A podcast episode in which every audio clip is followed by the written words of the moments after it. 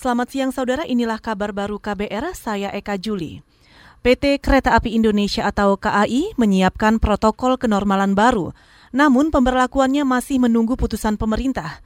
Juru bicara PT KAI, Joni Martinus, mengatakan penumpang rute jarak jauh masih bisa mengakses kereta luar biasa atau KLB sampai 11 Juni mendatang di saat new normal nanti kereta api kereta api itu tidak langsung spontan serta merta kita operasikan semuanya tapi akan secara bertahap kita operasikan sambil terus mengevaluasi melihat kondisi yang berkembang ke depannya. Karena kita ketahui bahwa operasional KA ini juga tetap harus menyesuaikan dengan PSBB. Nah itu tetap kita harus sesuaikan pola operasi kita. Sehingga kita nantinya tidak melanggar PSBB yang diterapkan di masing-masing daerah. Juru bicara PT KAI Joni Martinus juga menambahkan layanan kereta selama ini sudah mengadopsi protokol cegah COVID-19.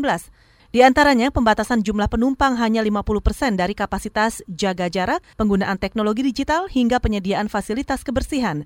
PT Kereta Api juga mewajibkan pemakaian pelindung wajah atau face shield bagi penumpang di atas kereta.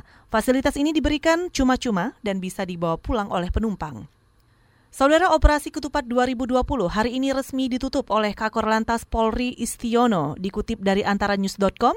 Dalam operasi selama 45 hari, tercatat ada lebih dari 78 ribu kendaraan diputar balik di puluhan penyekatan arus mudik. Sedangkan saat arus balik, jumlah kendaraan yang dicegah kembali ke Jakarta juga ada di kisaran 78 ribu unit. Mereka dicegat di 140-an titik penyekatan arus balik. Sementara angka kecelakaan selama operasi diklaim berkurang 31 persen dibanding tahun lalu.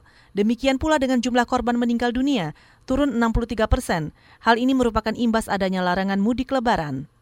Saudara Timnas Sepak Bola Indonesia segera bersiap menghadapi sisa tiga laga kualifikasi Piala Dunia 2022 zona Asia.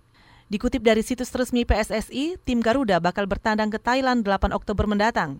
Selang lima hari kemudian, timnas akan menjamu Uni Emirat Arab. Terakhir, skuad Merah Putih menghadapi Vietnam di kandang lawan pada 12 November mendatang.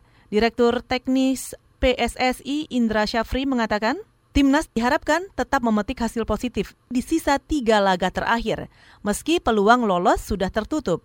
Timnas juga akan dipersiapkan untuk turun di Piala AFF yang digelar pada November mendatang. Saudara demikian kabar baru, saya Eka Juli.